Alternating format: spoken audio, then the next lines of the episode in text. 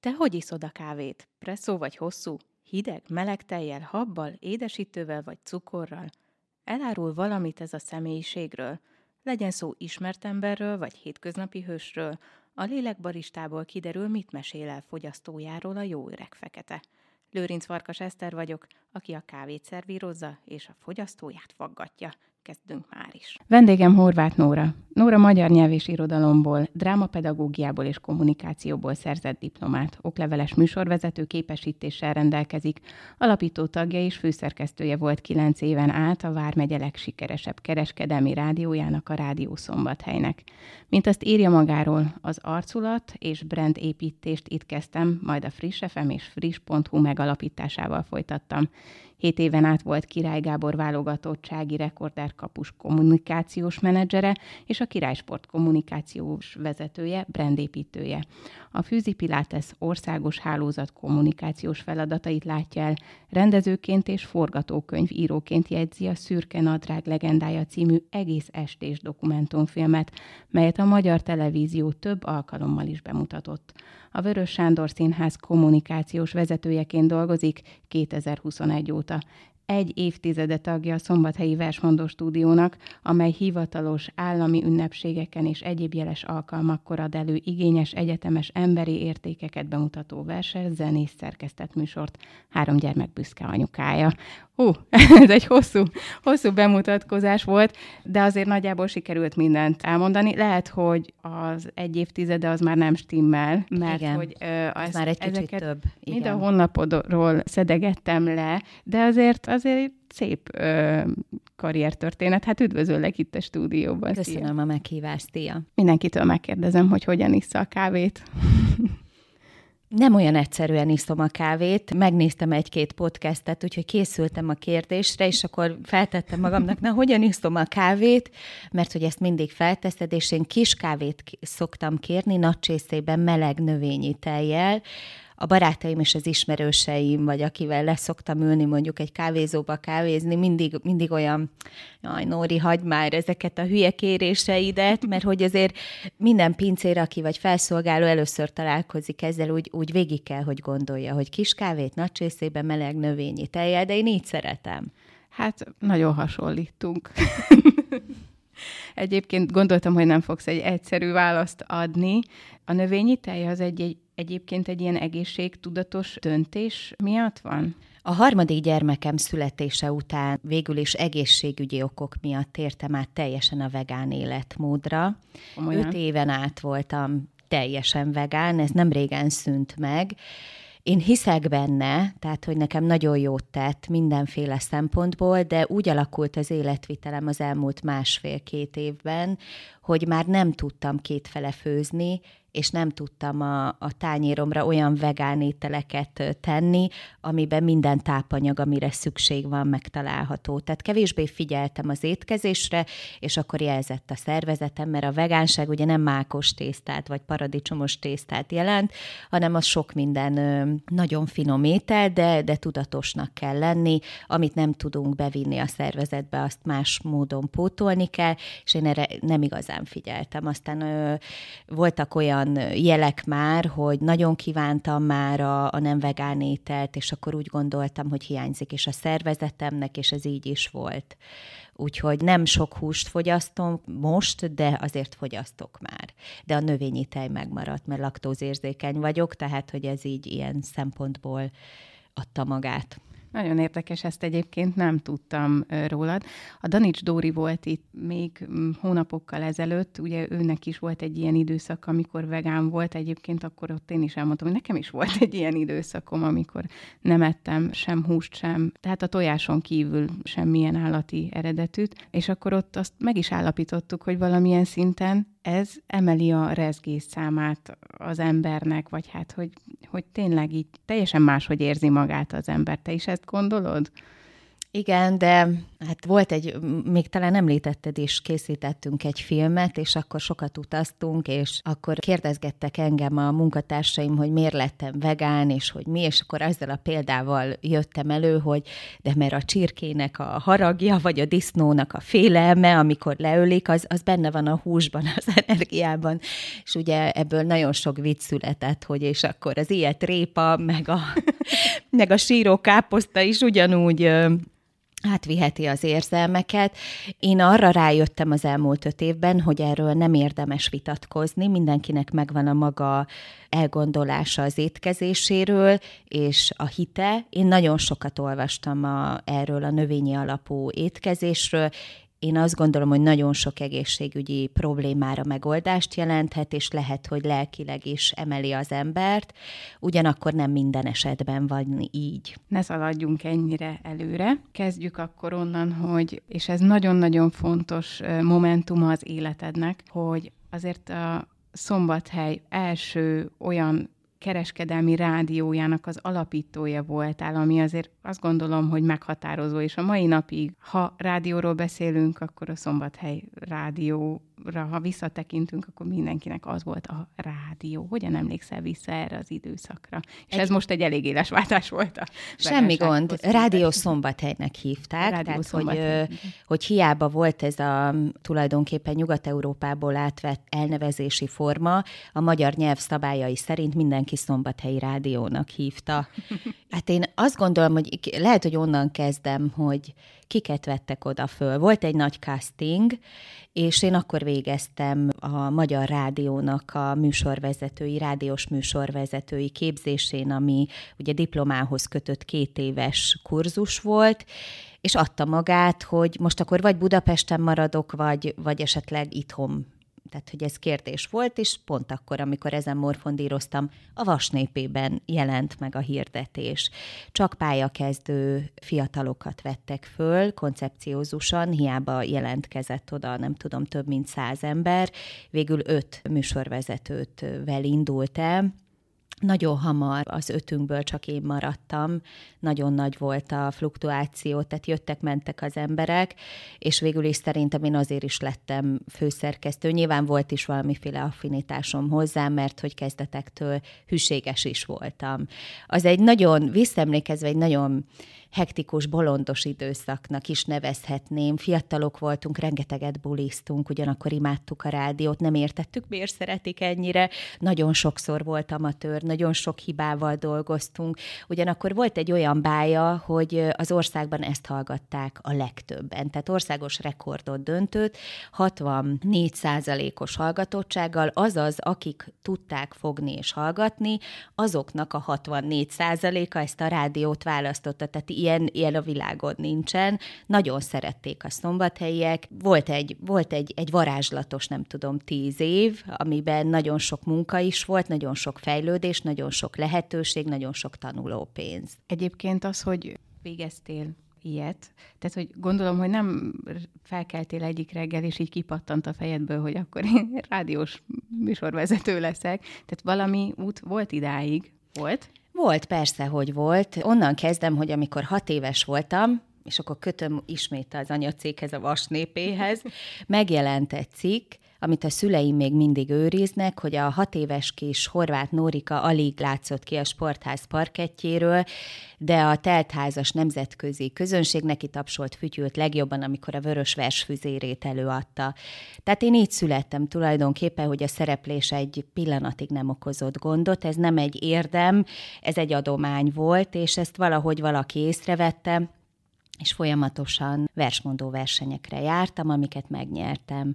És akkor még más volt az élet, az irodalmi élet, nagyon sok ilyen kör volt, szakkör volt, és úgy kerültem a Bartók Lacinak a versmondó stúdiójában, és akkor tudod, a hasonszőrű emberek egymás között azért az már megalapozza, hogy merre tovább. Ahogy mondtad, magyar nyelv és irodalom tanárként végeztem, drámapedagógus lettem, és aztán kommunikációt tanultam, tehát hogy mindenképpen tudtam, hogy nekem ez az utam. Amikor tanári gyakorlaton voltam, akkor tudtam, hogy nem leszek tanár, azt éreztem, hogy az nem, de nekem adott a Jóisten egy, egy különleges hangot, ami nem, nem feltétlenül ö, rádiós hang, de mi, mégis érdekes és egy kellemes hangszín, és ezt hamar felismerték, tehát hogy nem is én jöttem erre rá, hanem annyi visszajelzést kaptam, hogy e felé sodort az élet.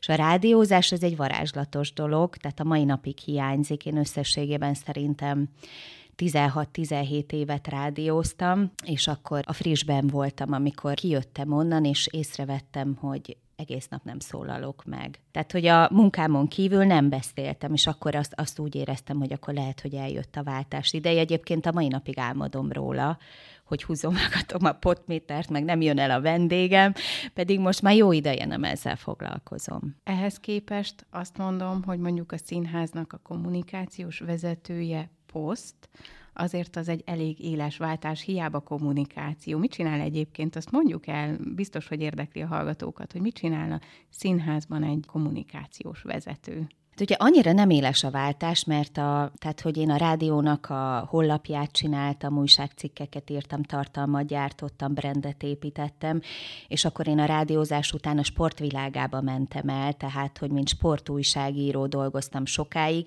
tehát az a része is nekem nagyon fontos volt, a sport. Én ezt nagyon szerettem. Az édesapám profi labdarúgó volt, a haladás legendás focistája, a családban van Európa bajnok atléta, Ázsia bajnok atléta, tehát, hogy az összes gyerek és mindenki sportol, tehát hogy ez nekem egy fontos közeg volt, és sportújságíróként sportkommunikációval foglalkozni az már nem egy olyan nagy ugrás, és amikor én azt abba hagytam, akkor kaptam ezt a feladatot a Vörös Sándor Színháztól. Tulajdonképpen egy új pozícióba érkeztem, mert hogy volt sajtós, volt egyéb más vezető pozícióban lévő ember a színházban, de valahogy olyan változások voltak, hogy ők elmentek, és létrejött egy új új feladatkör, ez a kommunikációs vezető. És tulajdonképpen én kezelem az összes közösségi oldalt, Facebookot, Instagramot, TikTokot, YouTube-ot, én felelek a tartalmakért, én határozom meg, hogy milyen képe legyen a Vörös Sándor Színháznak, melyik az a réteg, amit szeretnénk jobban elérni, korban, akár foglalkozásban, tehát, hogy én, én imádom ezt a munkát, ezt így, mintha rám szabták volna, és akkor a, ugye itt, itt visszajön a drámapedagógus végzettségem, hogy azért, hogy nyilván a, a színház az, az ahhoz pont passzol, tehát, hogy még, még ez is rendben volt. Mondhatjuk azt, hogy megtaláltad a helyedet? Én mindenhol megtalálom a helyemet. tehát, hogy amikor beszéltünk a rádiószombat, én minden munkámat imádtam. Tehát a, amikor a királyba dolgoztam, azt is imádtam, most a színházat is imádom, tehát én, én magát a munkámat szeretem, és valahogy minden úgy alakul körülöttem, hogy, hogy örömömet tudom benne lelni. Én, én el sem tudom képzelni, milyen úgy dolgozni, hogy nem szereted a munkádat. Velem ilyen nem nagyon fordult Ezt elő. mondjuk én se. Maximum a körülmények olyanok, hogy, hogy váltásra kényszerítenek, de én ezt imádom, és, és mindig lehet tanulni, hiszen azért valljuk be, hogy amikor én elkezdtem rádiózni, a kommunikációs szak se volt nagyon még a, az egyetemeken, ott közbe alakult, kommunikációs szakemberek sem voltak nagyon cégeknél, tehát ez egy viszonylag fiatal szakma. Amikor én a Király Sportnál kommunikációs vezető lettem, én nem tudtam olyanról a városba, aki ezt a pozíciót üli, vagy ez a sajátja, most már rengeteg van, tehát hogy ez egy olyan gyorsan változó, fejlődő, alakuló, hogy szerintem ez benne varázslatos, hogy mindent meg kell tanulni, tehát kell tudni grafikát csinálni, videót vágni, hangot vágni, tartalmakat gyártani, Facebook Abba, hirdetést kezelni, cikkeket írni, tehát, hogy egy olyan színes dolog, minden nap más a feladat, hogy ezt nem lehet megunni. És hát kommunikációs vezetőség mellett, ugye itt mondtam, hogy a Vesmondó stúdióba is aktívan szerepelsz, illetve máshova is dolgozgatsz, de hát elsősorban anyuka vagy három gyereknek a, az anyukája. Hogyan lehet ezt összeegyeztetni, ezt a sok mindent? Nekem egyébként ez kedvenc témám, vagy így szeretek erről beszélgetni, Nyilván azért, mert én is ilyen hasonló zsonglőr mutatványokat próbálok napról napra végrehajtani, de hogy így, így, és akkor így érdekelne, hát ha tudsz adni akár nekem is tippet, vagy a hallgatóinknak, hogy hogyan lehet egyébként ennyi mindent összeegyeztetni. Hogy így mindenhol, mert ráadásul te olyan típus is vagy, hogy így mindenhol meg, én azt látom rajtad, hogy úgy mindenhol megfelelsz, olyan, olyan meg meg is akarsz felelni, vagy rosszul látom ezt a dolgot. Most már talán nem akarok, régebben igen, uh-huh. mindenhol megfelelni. Mármint a magam mércéjének igen, de másokénak kevésbé. Szerintem ez a korral jön. De nem, nem is tudom, tehát hogy, hogy nem, nem tudok okos tanácsot adni. Én egy mazohista típus vagyok, tehát hogy addig feszítem a magam teljesítő képességének a határát, amíg tudom. Tehát olyan vagyok, mint a gyerek, aki tényleg a szüleivel szembe feszegeti a határait, én olyan vagyok magammal szemben. Tehát voltak nekem is vicces jeleneteim, hogy annyira fáradt voltam már, a, volt egy kicsi, meg egy pici, meg egy éppen iskolába kerülő, hogy, hogy nem találtam a sluszkulcsot, és akkor tehát segítséget kellett kérnem, hogy valaki jöjjön be, és keresse meg a sluszkulcsot, mert másfél órája nem találom, és a hűtőben volt egyébként a sluszkulcs, és akkor arra gondoltam, hogy jó, hát ezt itt tovább nem lehet húzni. Ugyanakkor én azt gondolom, hogy akinek normális 8-tól 4-ig állása van, azt nem is tudja ezt csinálni, hogy gyerekek mellett dolgozik. Nekem soha nem volt, kivétel most a Vörös Sándor Színházban. Tehát, hogy én mindig mindenhova vállalkozóként dolgoztam be, a saját cégemben dolgoztam, és mindig annyit vállaltam, amennyit úgy éreztem, hogy jó szívvel meg tudok jól csinálni. Tehát, hogy volt egy országos rendezvényünk, vagy van is például ez a tracs, és akkor az ugye nem azt jelenti, hogy nekem non-stop ott kell lennem, hanem amikor menni kell, akkor menni kell, és akkor arra fel kell készülni, de azt lehet otthon is csinálni. De ugye amikor ott vagy, vagy elutazol, az maximum egy-két nap azért azokat meg lehet oldani. Itt inkább szerintem a napi durva leterhelés az, amit, amit nem nagyon tud elviselni az ember. Én szoktam azt mondani a barátaimnak, hogy én öt évig nem aludtam.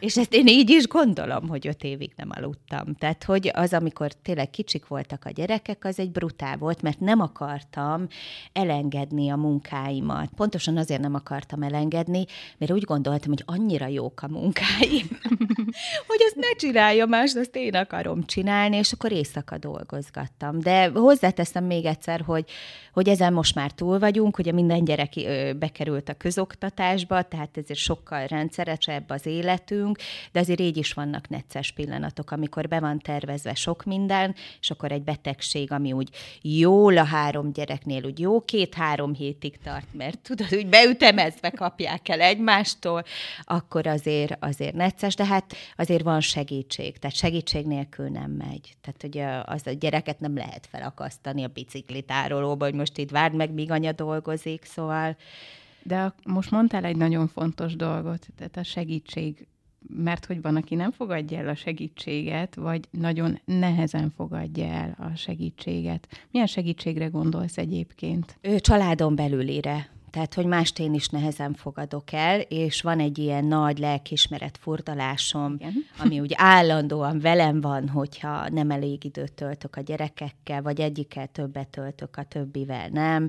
Szóval ezek, ezek olyan kérdések, amin minden anya átesik. Nekem van egy unokatestvérem, Zita, aki négy gyermeket nevel, ugye bevállalták a harmadikat, és ikrek lettek, így, így lett teljes az ő nagy családjuk, és akkor mindig őt hívtam föl, mert az ő kisgyerekei már idősebbek voltak az enyémnél, hogy te ezt hogy csináltad, te ezt hogy csináltad, és mondta, vegyél egy nagy levegőt, és egyszer vége lesz, és tényleg így van. Tehát, hogy az embernek vannak nagyon nehéz időszakai, amikor, amikor úgy érzi, hogy túlvállalja magát, nem alszik, hanem alvás az vág mindent, tehát a hangulatodat, a teljesítő képességedet, mindent, de, de tényleg ezt, hogyha tudok egy pozitív gondolatot mondani, nagy levegő, és egyszer vége lesz, tehát egyszer könnyebb lesz. Mit mondtál, hogy öt évig nem aludtál? Én öt évig. Éjszaka dolgoztam. Jó, hát akkor már csak négy. Azt azért mondjuk el, hogy hány évesek a gyerekek. Hát a Manu ő most másodikas, tehát hét, a Karina ő harmadikos, ők összecsúsztak, mert a Karina még maradt az óvodába, a Manut viszont nem engedték maradni, és az Ábelő pedig már gimis, ő most, hát most várjál, hogy mondják, harmadéves gimis, de már másképp mondják, 11 éves. Igen. És itt beszélgettünk, mielőtt belevágtunk volna a podcastbe, arról, hogy mekkora nagy váltás az egy gyerekről a kettőre, és te azt mondtad, hogy a harmadik az már ahhoz képest sétagalop. Az Beszélj... asztal alatt is, igen. Igen, hogy, hogy ezt így, így próbáljuk meg kifejteni, hogy a hallgatók is hallják, és annyira bánom, hogy ezt nem vettük fel.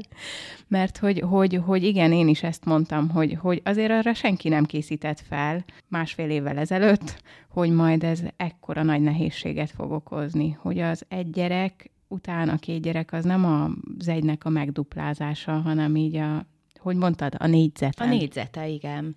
De a háromnál pedig már én nem éreztem ezt. Tehát tényleg a kettőnél van akkor a váltás, mikor az egy után megszületik a második, a harmadiknál már nem. Valahogy úgy érzem én mindig, hogy a gyerekek azok úgy, mintha testrészei lennének az embernek. Nem tudom jobban kifejezni, mintha lenne három karom, vagy, vagy akármelyik testrészt mondhatnám. Tehát, hogy valahol a gondolatvilágod mindig náluk van, mindig ott van, és amikor egyre kell csak koncentrálnod, akkor olyan fókuszáltabb az ember, tehát ezt úgy könnyebben teszi, hiszen mindenre könnyebben tudunk egy dologra koncentrálni, de mikor kettő van, akkor ugye meg kell osztani ezt az érzést, és azt szerintem már az okozza igazából a nehézséget, és a három, akkor meg már rutinod van benne.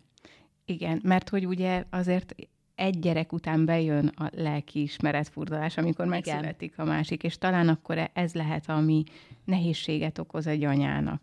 Igen. Pláne, ha még aztán mellette dolgozik, akkor aztán az a lelkiismeret furdalás az ott van a igen, ugyanakkor példát is mutatsz, tehát hogy én, én próbálok ebbe a szába is kapaszkodni, hogy a gyerekek nálunk azt látták, hogy mindent meg lehet oldani és, és igenis, hogy ahhoz, hogy előbbre jussál, hogy felépíts valamit, hogy megvalósítsd az álmaidat, vagy a céljaidat, ahhoz dolgozni kell, tenni kell. Néha annak a terhére, amikor más szabad idejében lustálkodik, vagy akármit csinál, akkor, akkor azt látják, hogy a szülők dolgoznak. Tehát itt, itt azért nyilvánvalóan kell megtalálni az egészséges határokat. Én ebben vagyok mindig lelkismeret furdalásba, hogy mennyi a munkaidő, mennyi az ő figyelmük, mennyire szigorú, mennyire nem, de mm, a Szarka Ildi a váradi gyerekeknek az édesanyja, aki ugye a Nagy Lajosnak volt a pedagógusa és a szombathelyi kosársport megkerülhetetlen alakja, mondta nekem egyszer jó tanácsként, és én nagyon tiszteltem, szerettem az Ildit, hogy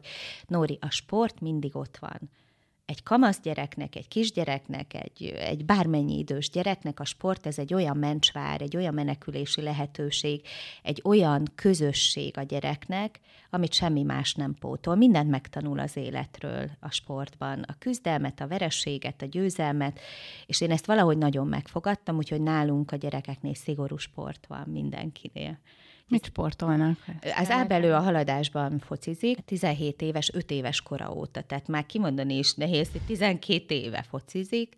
A Karina ő szertornázik a sportiskolában, hát már ő is 5 éve szertornázik, pedig még csak tíz éves lesz, Igen. de ugye azt korán el kell elkezdeni, és, és hát elképesztő munkát igénylő sport. Tehát azt mondom neked, vagy bármelyik szülőnek, hogy ő napi három órát edz, a hét, hét napjából hat napon át, akkor azért az, az azt szokták rá mondani, hogy durva, de ez ismerni kéne az ő természetét, alkatát, tehát hogy ő egy, nem tudom, hogy fogalmazzak, micsoda duracelelemmel működő, tehát hogy, hogy tényleg, ha nincs torna, akkor rendesen lefárasztani kell, és a Manu ő is focizik most harmadik éve, szintén a haladásban.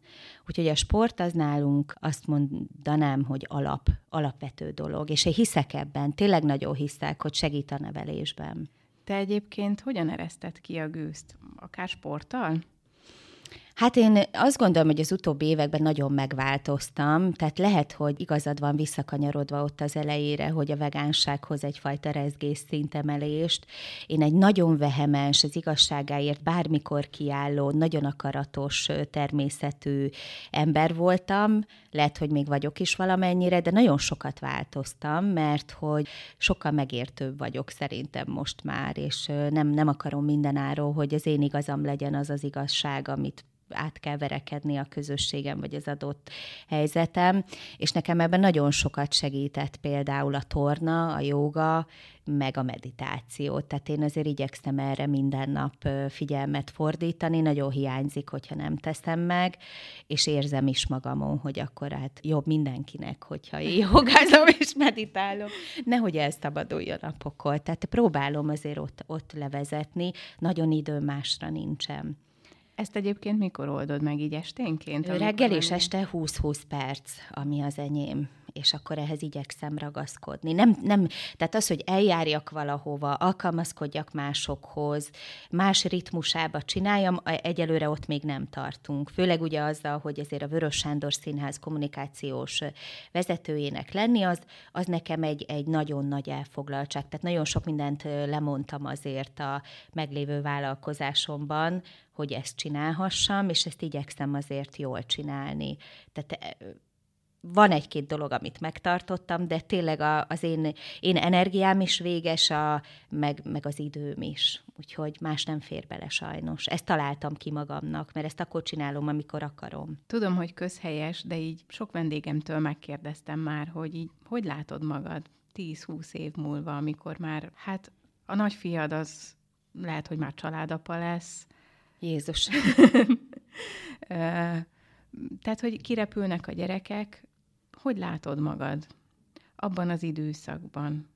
Vannak esetleg olyan nagyra törő terveid, amiket meg akarsz mondjuk addig valósítani? Mindenképpen, hogyha visszatérnék, én, én elmentem a, a királysportból, ez volt 2020 februárjában, és létrehoztam egy saját céget ezernyi ötlettel, aminek a legfőbb alapja a műsorvezetés, rendezvényszervezés, kommunikáció, ilyesmi volt, és akkor aláírtuk az ügyvédnél az új cég papírjait március, mit tudom én, 8-án, vagy 10-én, és tudod, ott ütött be a COVID, ami egy tolvonással áthúzta tulajdonképpen az új cégnek, az én terveimnek a 80 át és akkor hoztuk létre a kis közös vállalkozásunkat, a Nóri kérdezt, tulajdonképpen az üres járatban, és az egy ilyen beszélgetős szombathelyi értékeket felvonultatni akaró műsor volt, hogy megörökítsünk olyan embereknek a kis élettörténetét képekben, e beszélésben, akiket mi értékesnek tartunk. Ugye ezt a Perlaki Nórival közösen csináltuk. Na most ez három évadot élt meg, és sokkal több van benne. És sokkal... sokkal Mennyire jó volt egyébként. Nagyon sokan hiányolják. Tehát kapok SMS-eket most is, de egyszerűen ugye ő este dolgozik, én napközben dolgozom, tehát már egy idő után nagyon terhes volt ezt, vagy egyszerűen lehetetlen volt összehozni, de, de én nekem ilyen tekintetben, tehát itt van ez az online birodalom, aminek én minden részét, ízét ismerem, és tudok vágni, felvenni, operatőr lenni, tehát mind, mindent tudok magam csinálni, nem is kell hozzá, minden eszközrendszerem megvan, tehát ebben nagyon nagy lemaradásom van magammal szemben, tehát hogy én, én nekem konkrét elképzeléseim vannak, hogy mit lehetne itt a városban úgy megörökíteni, és olyan formában, ahogyan én azt megtudom, és szeretném a saját ízlésem szerint. Tehát ez biztos, hogy valamikor meg fogom csinálni. Ez, ez az egy része biztos. A többi, hát nem tudom. Most én a Vörös Sándor Színházban megtaláltam a helyemet, tehát ott hosszú távon gondolkodom abba, hogy hogyan lehetne ennek a városnak még nagyobb része és szelete ebben a ebben a csodában, amit a színház jelent, egy olyan világban, amikor tulajdonképpen a valóságérzékelésünk áttevődött a virtualitásba, mégis mennyire fontos az, hogy emberek felmennek a színpadra, és ott élőben más emberek ezt nézik, és érzelmeket vált ki. Tehát ezt egy, ezt egy nagy kihívásnak tartom egyébként ebben a digitális civilizációban, vagy világban, amiben élünk. De úgy, úgy egyelőre ennyit tudok ezt a kettő konkrétumot mondani, és, és én azt gondolom, hogy ha ténylegesen teszem a dolgomat, szorgalmas vagyok, a magam felállított a minőséghez ragaszkodom, akkor mindig annyi ajtó nyílik meg. Úgyhogy a lehetőségek elé pedig nyitottan állok. Egyébként most megfogadtam, hogy nem fogom előhozni itt a COVID témát, de azért mégiscsak valahogyan belemászott ebbe a podcastbe, és tényleg igaz az a teória, hogy 23-ban nem lehet úgy lelkizős podcast műsort készíteni, hogy ne beszéljünk arról, hogy kinek mit hozott az az időszak. De hogyan nézem, te egy hatalmas nagy újratervező vagy Ugye? Jól látom? Annyira nem szoktam tervezni, inkább azt, azt mindig, mindig csodálkozom azon, hogyha jön egy új lehetőség, hogy hát én ennél jobbat ki se tudtam volna találni. Úgyhogy én hiszek az életben azt, hogy megadja a lehetőségeket. Tehát vannak terveim, igen, de, de nyitott is vagyok arra, hogy jöjjön, aminek jönnie kell. És én ennél nem is kívánok neked többet. Köszönöm, hogy itt voltál a Én is köszönöm a meghívást. Ugye mennyi minden kiderül kávézási szokásainkból. Ha hasonló tartalmat keresel, esetleg más vendégeinkkel is meginnál egy erős feketét, akkor lájkold a vaol.hu Facebook és Insta oldalát, és keresd fel hírportálunkat, a www.vaol.hu-t. További érdekes beszélgetéseket találsz videócsatornánkon, ahol a vaol.hu fül mellett kattints a lélekbarista gombra.